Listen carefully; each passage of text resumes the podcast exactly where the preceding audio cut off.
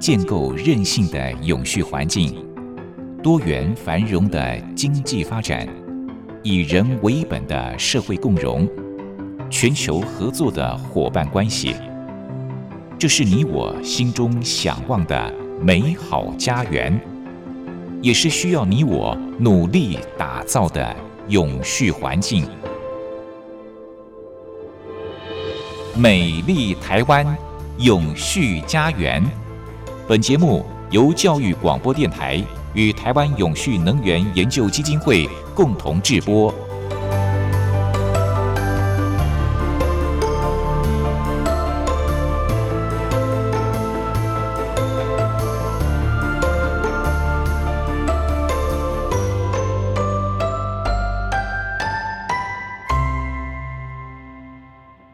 您好，欢迎您再度按时收听《美丽台湾永续家园》，我是节目主持人朱琳。不知道您有没有注意到，星期三我们过了二十四节气当中的一个节气白露。那么过了白露呢，就代表着天气一天一天会越来越凉。而我也的确感受到这几天晚上好像。真的是跟之前那种酷热难耐的感觉截然不同哦，甚至我睡觉的时候要盖上了薄被。不晓得朋友们，您是不是也跟我有同样的感受？我想这样的一种感觉，早出晚归的朋友应该感受特别的明显。所以要提醒大家，随着季节的变化，要适时添加衣服，以免着凉感冒喽。在今天节目当中，台湾永续能源研究基金会的董事长。同时，也是中华民国无任所大使的简尤金博士，将和大家来谈一谈联合国永续发展目标的第十二项“负责任的消费与生产”。那么，其实也就是促进绿色经济，确保永续消费跟生产模式。那么，在这个大项当中呢，还细分了八个细项目标。朋友们如果有兴趣的话，可以自行的上网去搜寻一下，了解一下这八个细项目标是什么。那么，既然是负责任的消费与生产，顾名思义，要能够达到永续，不是只有消费者努力，生产者也必须要做一些改变。但是，今天我们将重点放在永续的消费。我们来看看，要达到永续，消费者在呃消费行为上应该要做一些什么样的改变。待会儿呢，董事长会进一步跟大家做分享。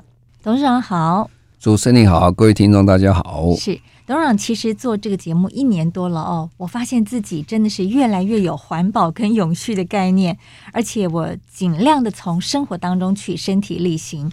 嗯，比方说我出门一定会带购物袋，那也会减少塑胶袋的使用。就算有塑胶袋，我都会尽量的重复使用。而且呢，我不去买那些用不到的东西，节制消费。不过之前这个因为疫情比较严重的关系。为了减少外出，所以我也开始网购跟叫外送哦。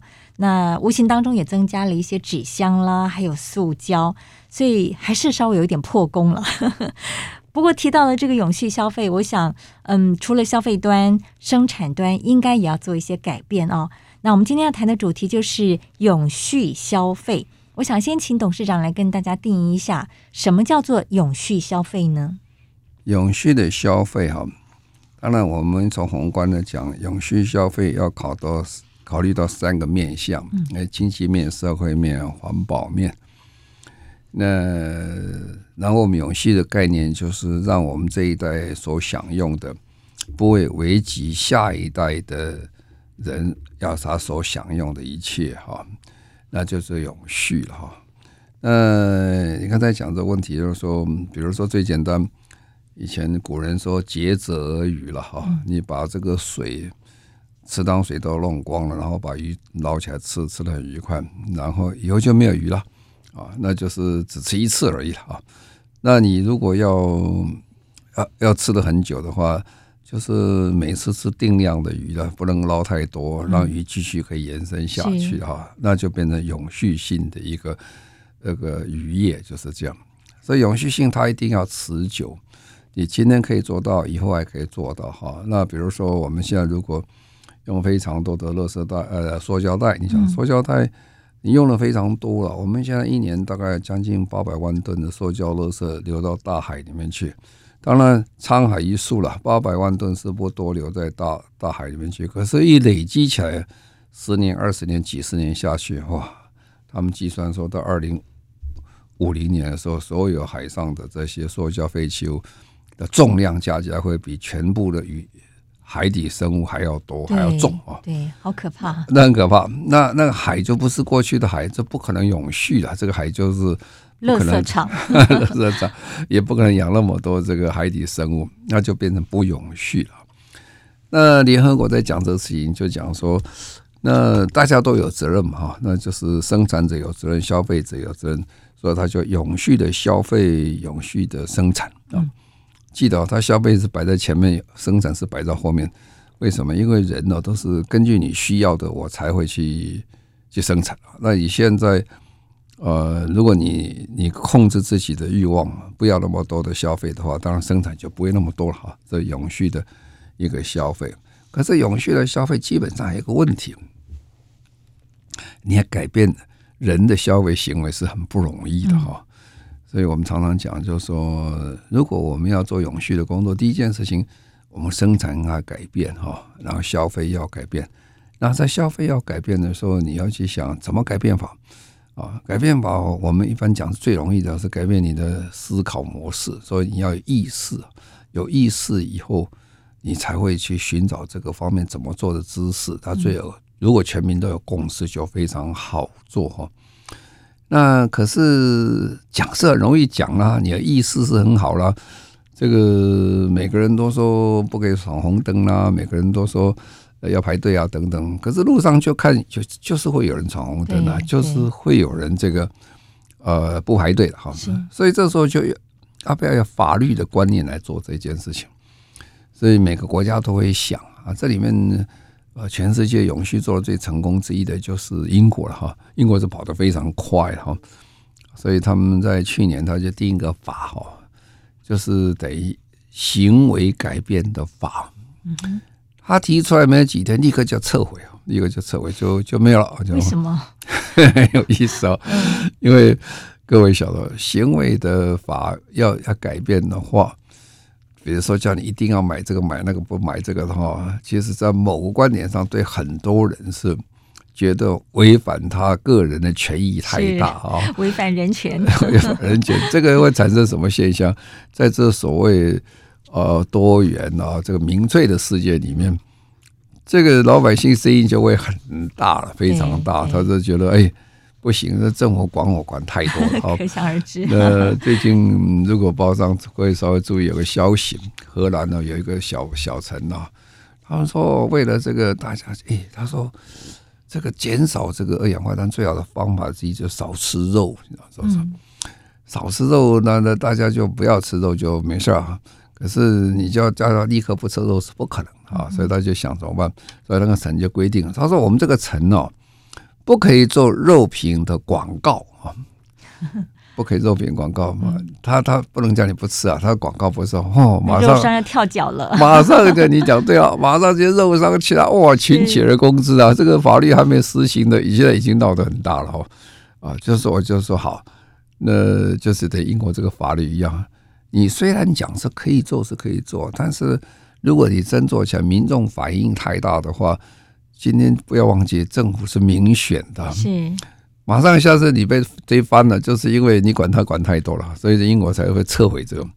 那撤回这个，又英国人在想说，很多人你看，哎，这政府突然撤回政策，一定有什么蹊跷。你看，看了半天也觉得没有不对了。如果对做很多做永续啊，做环保，人家这就很好了，没有不好。只不过说有些事情。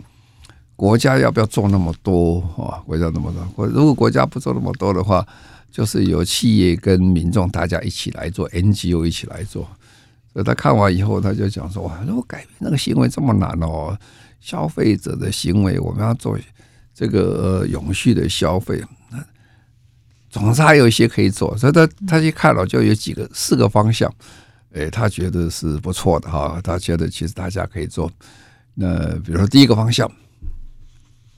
就是饮食啊，饮食，饮食要怎么样做一个永续性的一个饮食了？刚才讲说不可以吃肉，你不可以登广告，你不可以登广告，马上就哇，很多人就跳脚了，这个肉商什么都跟你吵了哈啊！但是这个这个其实上，真的是讲哦，是不吃肉，特别不吃牛肉哈，对二氧化碳减少是减少很多的哈。因为各位晓得，四分之三的这个二氧化碳啊或者温室气体是来自于化石燃料，四分四分之一左右是来自农业跟畜牧业左右，这个还是蛮大的哦，比例蛮高的。所以而且那个是每个人可以身体力行的。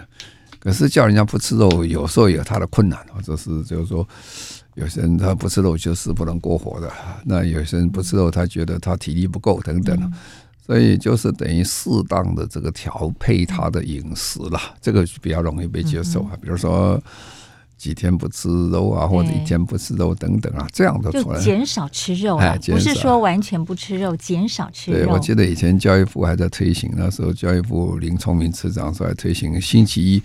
这个、无肉日，呃，无肉日啊，我觉得你很印象哦，就是跟你讲一个印象，说不吃肉是什么是行为，而且很好，这样的做法就是这样子。可是不吃肉哈，你要提供一个不吃肉的环境给他，就如早年呢，早年在台湾开始推行这个呃吃素食啊，或者是比较这个素食的这个这个呃午餐、晚餐等等。那就发生很大一个困难，什么困难？你根本就没有那么多餐厅提供这些素食，对啊，也没有那么多餐厅所素食的店。不过台湾的进步很多，台湾最近你从南到北哦，素食店和素食餐厅蛮多的哈。还有一点很体贴了，很多的餐厅都讲清楚，到菜单里面再给一个叫素菜单，我说如果你你不吃这个，我吃蔬菜。啊，那你吃饭的时候，他在问你啊，说你吃素还是不吃牛肉啊，不吃什么肉，他可以讲得很清楚。啊，这提供这个环境变成非常的重要。他，对企业讲起来就是负担很大的责任，因为企业很多，它都有企业的餐厅啊。在企业餐厅，如果企业餐厅能够配合这个的时候，那就是非常的理想。啊，所以我们在讲这个这个永续的这个消费行为的时候，其实。你必须配合永续的这些基础建设，简单的基础建设，连餐厅就是。如果你没有餐厅，你叫他要吃什么啊？所以这个是讲起来不是那么容易的，说起来是讲讲说，我我觉得吃素可以，但是你不可能说你想吃素就吃素，必须配合到有些餐厅的。嗯，是。刚才董事长提到的，就是他们英国有提到说，呃，永续的消费呢，其实要从行为去改变。其实不单是英国，我想我们所有的朋友都一样。当我们想要朝向这个永续消费理想迈进的时候呢，要先从我们的认知跟我们的行为改变起。那刚才董事长是先提到了饮食的部分，还有哪些部分我们可以来改变呢？待会儿再请董事长继续来分享。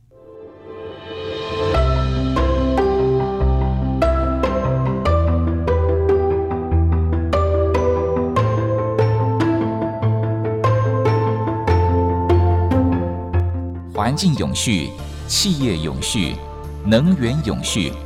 您现在收听的节目是教育广播电台与台湾永续能源研究基金会共同制播的《美丽台湾永续家园》。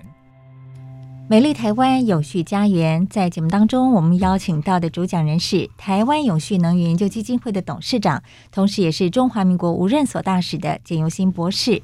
那么今天谈的是 SDGs 的第十二项负责任的消费与生产。那我们重点是放在永续消费的部分。刚才董事长提到了，我们有几个行为的改变，可以来达到这样的一个目标。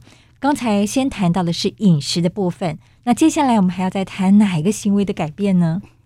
我们讲食衣住行了哈，嗯，衣服是很重要，每个人都有衣服的。那衣服我们在过去的时候就发现，就是说，这个随着时代的进步啊，有快时尚等等的出来以后，大家衣服买了很多，而且越买越多。买到最后多到什么程度？多到大家衣柜都不太够用啊！所以每个人都抱怨房子太小，多一间就很好；衣柜太少，多个柜子就很好。实际上讲，你本来也没那么多，也住得很好。所以就是变成说，在我们在一般的民众来了解，到底多少的衣服是最理想的？这是第一点啊。第二点就是说，这个衣服最好流通性会大一点，就是说。有的人穿衣服只穿一次的啊，你说只有穿一次的吗？有，这是大明星啊，他哪一天要到什么场合去穿个衣服出来？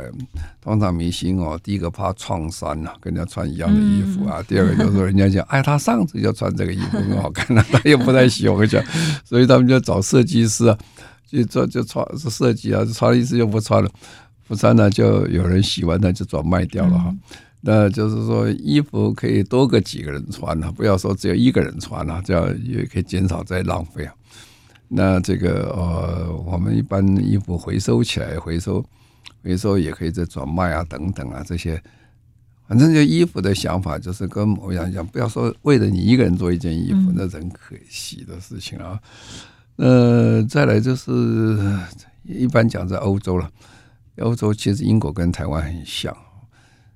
我们这都是岛国，岛国出去要坐飞机啊，所以他就是鼓励在未来就永续旅、永续消费里面很重要，就是永续的旅游哈，永续的航空哈，永续航空通常会讲到是航空公司要做的事情，但是对一般人讲起来的话，到底多长的距离要坐飞机比较好？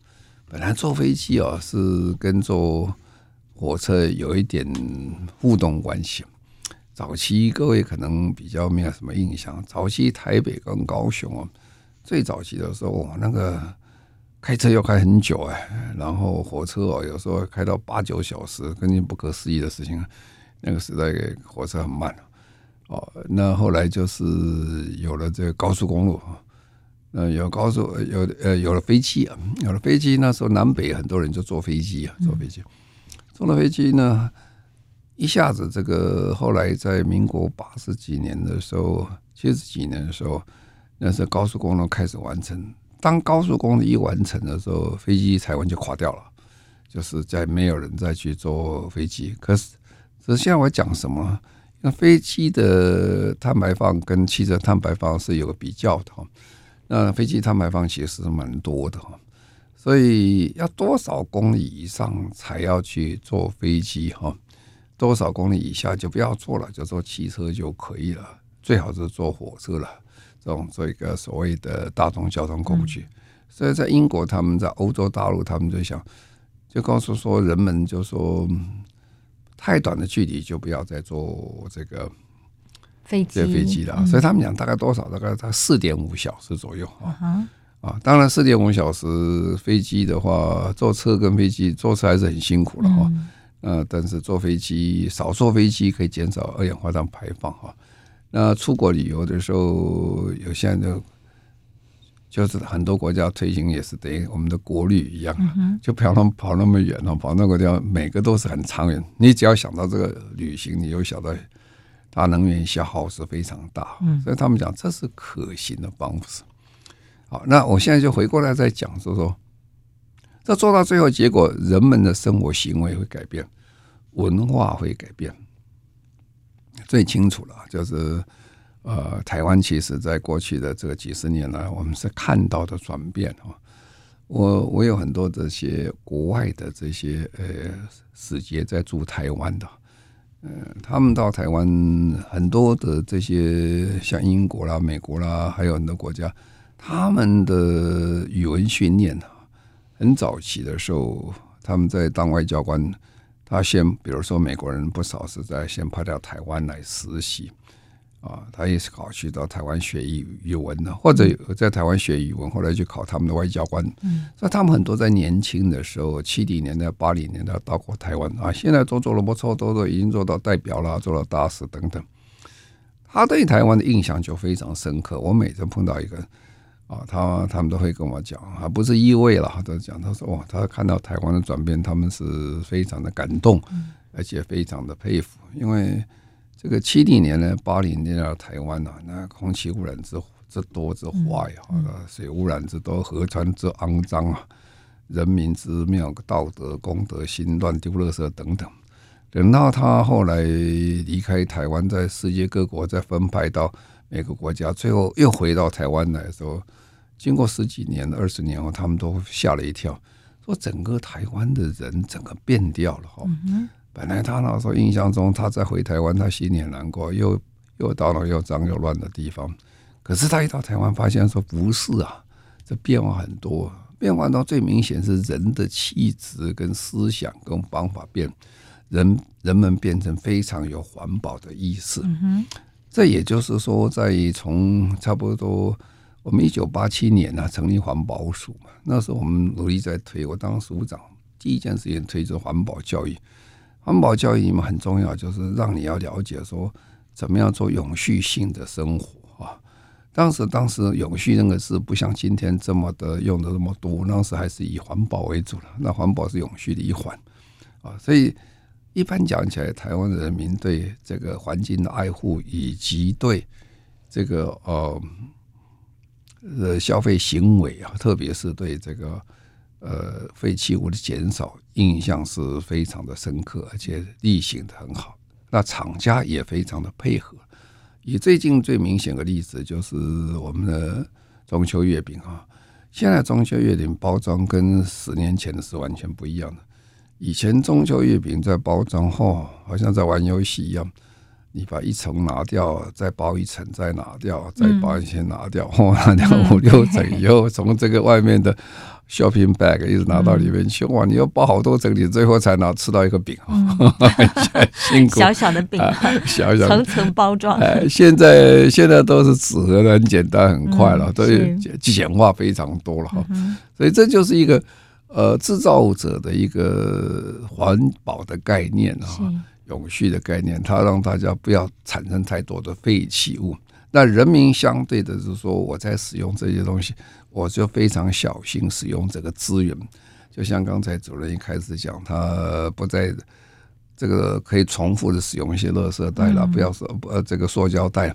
那么这些东西就可以比较可以理想的减少量啊。这就是台湾人民，就是说我我们看到的这个人民的变化很多。等一下，我会再仔细跟各位讲。其实国外也很多，呃，国外的变化也非常多。所以，我们通常到一个国家看一个先进不先进啊？这这这可能是我的职业病啊。但是也许有人会这样。所以第一个看，哎，进到这个城市里面，都市啊，这个马路垃圾多不多哈？如果马路是垃圾很多的话，通常这个国家这个文化水准跟教育程度多少有点问题啊。越先进的国家讲起来是越干净啊。呃，因为他们的消费行为跟他们的这个对环境的保护意点意识是非常的多。对，的确，我也发现现在台湾民众的环保意识越来越抬头了哦，尤其年轻的一辈，他们这样的观念呢越来越生根。那刚才董事长提到说，看一个城市进不进步，就看它这个城市干不干净。我发现现在走在马路上看到垃圾的机会，比大概二十年前、三十年前要少很多很多哦。那这就是我们台湾民众这个知识水准的进步啊，整个的水平都上升了。好，我们休息一下。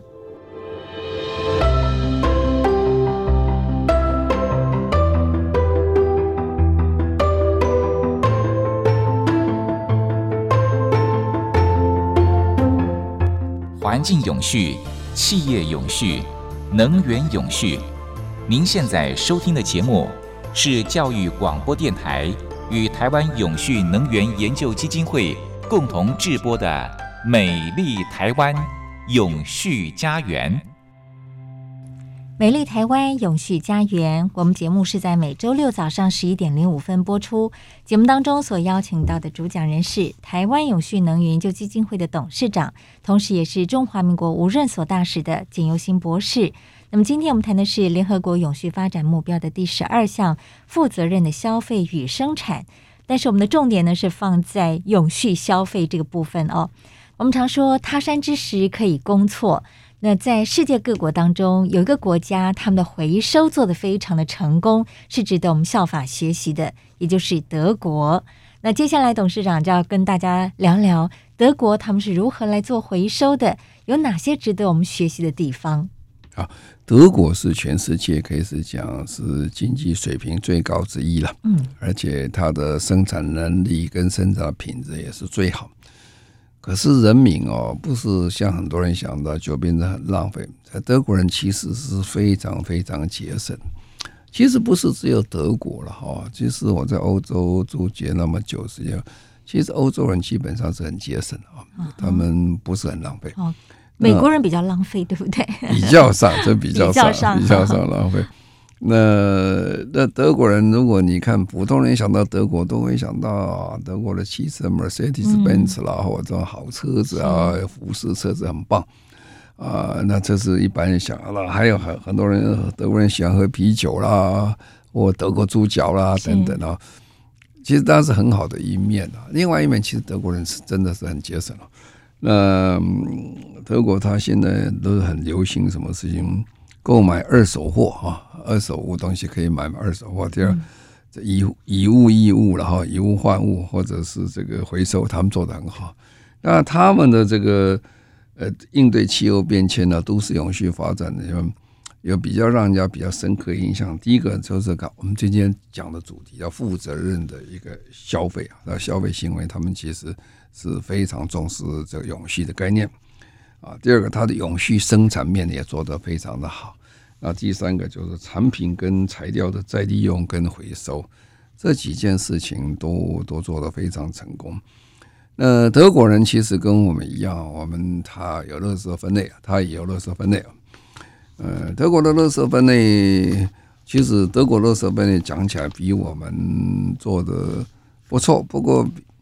他们国家大哈，所以当大桶子也比较多哈。我们大桶子比较小，我们的我们的这个垃圾分类其实做的很精致啊，很小。你看看小小一个家庭，你们都还分得很清楚。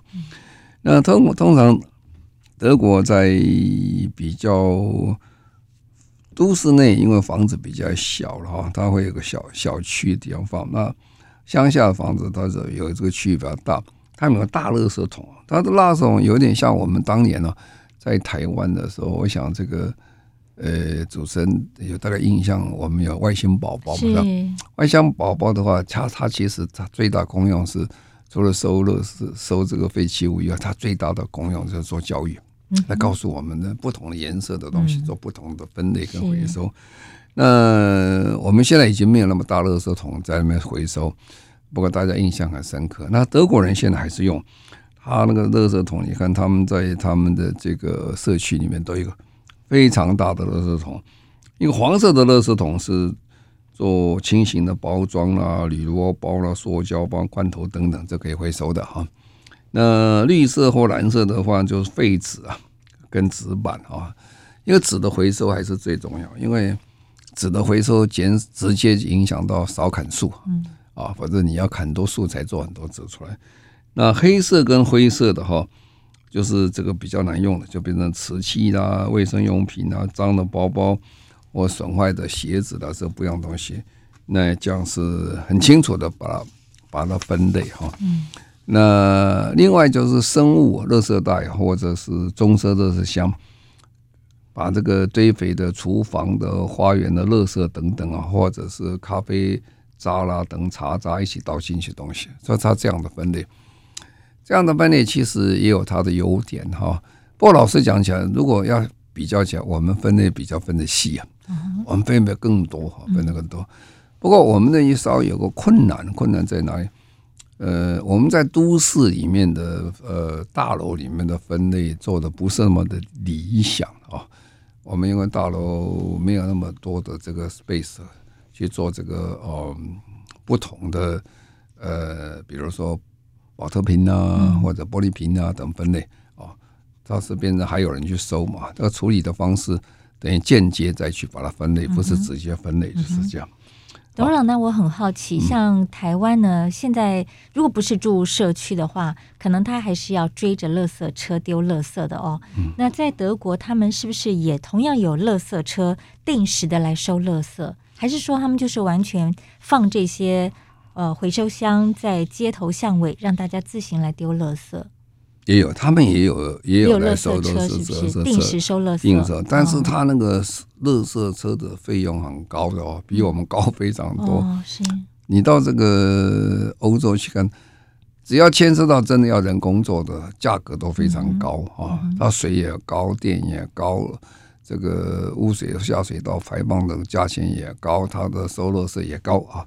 那相较起来，台湾是价很低了，很低。嗯，这有时候为什么我们常常会讲说，哎，有个叫 PPP ratio，就是说我们国民所得在计算的时候，呃，就是普通国民所得计算的时候，最简单的算法就是把国家的总生长啊除以人口数出来，这就是我们国民平均所得。我们现在三万多块钱，然后我们继续往上跑。那但是呢，这个呃，还有一个算法叫做 PPP ratio，就说你这购买力的评价指数哈啊，就是说你你一个钱到底可以买多少东西啊？啊，比如说最最清楚，汉堡，全世界的汉堡价钱呢，麦当劳汉堡都是不一样的价钱啊。那呃国国际上有个算法，就是汉这个麦麦当劳指数啊，就是一个国家物价指数，你去看它汉堡一个大麦克是多少钱啊，那就可以知道哈。那这样算起来的话，你就会发现说，呃，一般台湾人的国民所得远比你想的要高很多哈。嗯这样算下来，因为我们的购买力比较强哈，我们购买力已经到五万多块钱了。呃，很少人会想到说，这个购买力的台湾的购买力的强，远比日本人高，远比韩国人高，远比英国人高，远比法国人高。我们跟德国人差不多哈。换句话说，一般讲讲，我们自己在台湾，观众们大家一天到晚有人抱怨说呀，这个薪水不够高啦，这个物价很高啦。但是如果你到他们的国家去走走的时候，你会很庆幸台湾算还不错了哈，因为购买力指数，哎，这也就是我刚才讲的，因为你的这些另外的必要支出啊，你水电的价钱啊，这个垃圾这个价钱的垃圾收费的价钱哦，还有出门这个嗯过路交通费过路的钱的，我们平均比较低的一点啊，而且低蛮多的，低蛮多。我在讲这个。尤其最近因为战争的关系啊，这个呃德国的这个电费已经台湾七八倍的价钱了。哇，对，他们现在能源短缺。英国今年他们讲，英国今年很多的长者会非常的辛苦。对，冬天要冬天到的时候，他没有钱买暖气的钱的时候，会非常非常辛苦。所以在那个状况下，你处理的是跟我们不相同。所以我现在讲说。我们生活消费行动第一件事情，如果我们能够减少后面的工作的话，每个人多做一点的话，这个价格就全部会下降。啊，这也就是说，台湾我们大概是一年有一千多万公吨的都市垃圾。那都市垃圾里面呢，我们其实呃有百分之三十六左右是去燃烧了啊，那剩下的很多大部分都是回收了啊。那回收不但可以转成我们的一个经费，而且减少处理费用，所以我们垃圾平均处理费用就好很多。所以这就看我们怎么做法，这一个生活的方式就是。是，所以这样说起来，台湾的垃圾回收的情况做得还不错喽。应该在全世界讲起来是在前面的。哇，一点都不差，真是值得骄傲。如果这个是有一件事情，它也跟台湾一样做得非常好哦。就是保特瓶回收啊，保特瓶其实是一个非常有价值的东西，用一次就丢掉，然后放到炉子呃焚化炉烧掉是非常可惜的。对，那保特瓶如果能够回收，最重要它有个动机啊，动机。那么我们早期在台湾一九八八年通过的法律叫消费者啊生产者的延长责任制，你生产的话，你就要负担它。这个回收的一个责任啊，所以台湾的保特瓶其实是有押金的，它一生出，它它一卖出来就会有押金。这个押金是收起来以后放到一个这个呃这个基金里基金里面去，那这个基金拿这个基金钱再去补贴一路上啊，从这个呃运输啦回收人他们的价钱，然后把这个价钱回收回来啊，他。那德国人也是采取这个方式啊，德国人他是有押金哈，所以他当这个呃，你买那个保特瓶以后，你就可以到一个呃，他的押他因为他有押金嘛哈，他就去你就把空瓶子啊拿到一个这个呃一个特殊的地方去，那空瓶子有个退瓶机在那里，通常这个退瓶机在超市里面都有，你就把这边往退瓶机塞进去一放，然后他就。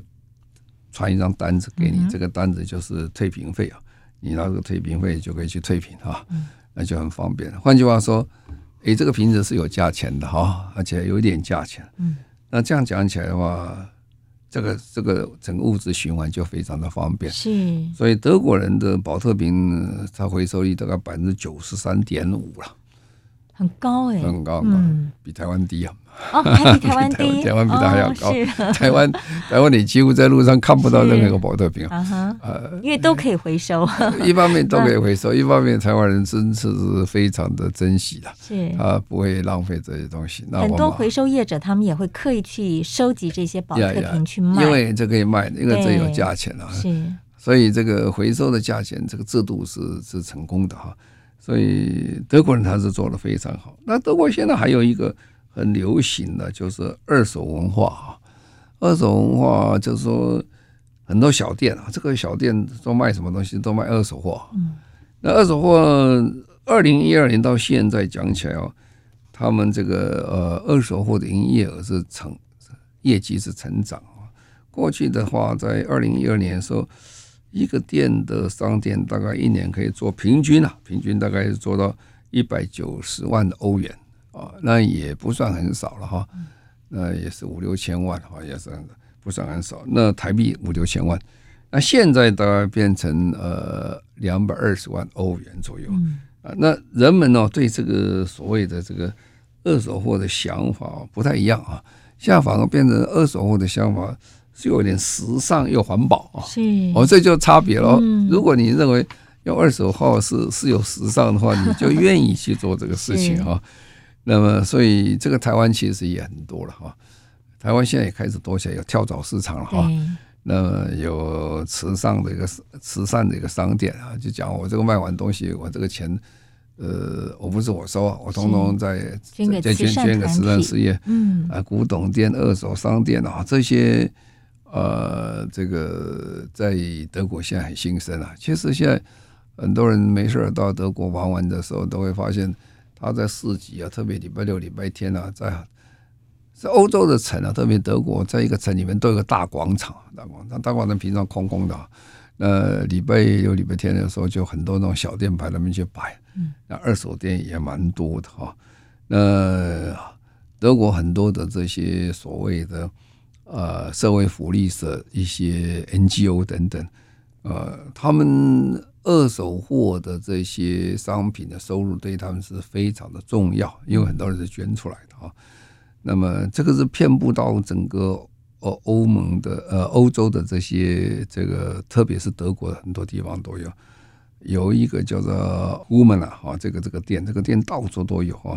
那那这里面有很好的衣服啦，很好的商品啦等等啦，所以这个。这是个生活行为了哈，他是觉得用二手货没有什么不好啊，而且很方便，价钱又很便宜啊，价钱又很便宜。是，所以啊，那德国人还有意思，还有就是说，有时候人他们自己在家里哈，在，门口的时候，他会在家门口放一个箱子在这里，那箱子写什么东西啊？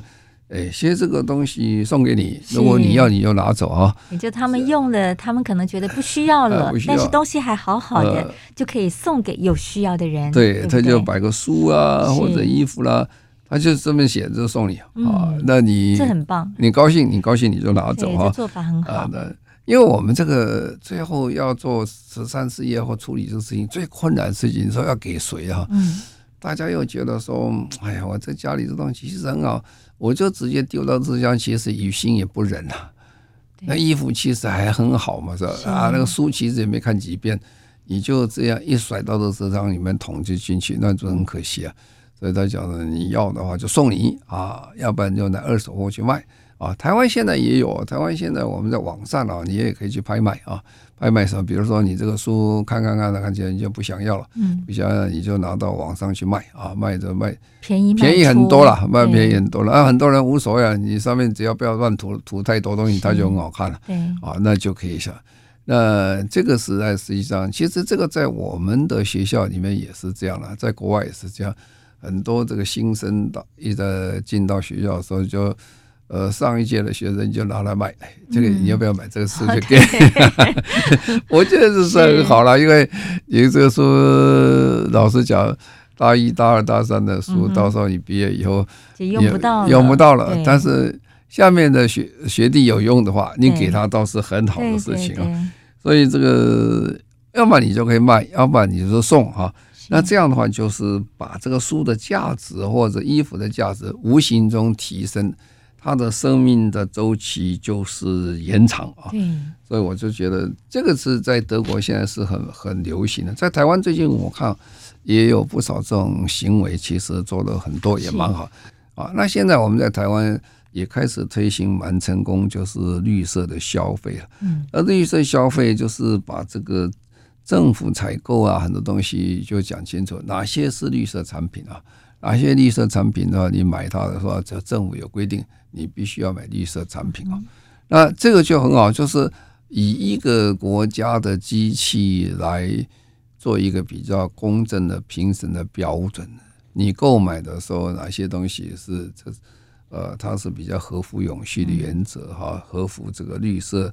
标章的原则啊，所以我们买东西现在很多写绿色标章出来，这是给大家个方便的，就是说我才知道欧美这东西的确是好还是不好啊。有些你看得很干净啊，很好，其实它是制造过程当中排出很多二氧化碳。所以现在我们非常多的这些产品上面再加一个小标章在上面，就是说二氧化碳排放是多少。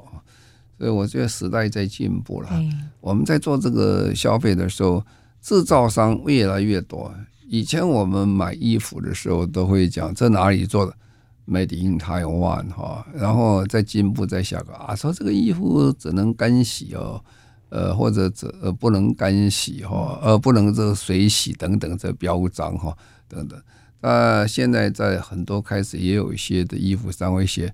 我们产做这件衣服用了三百公克的二氧化碳出来啊，这让你了解。所以你看看你你买东西之后，你就会注意到啊，这就是一个消费的行为哦，会根据这个整个我们现在所推行永续的原则在作业。是提到这个环境的永续哦。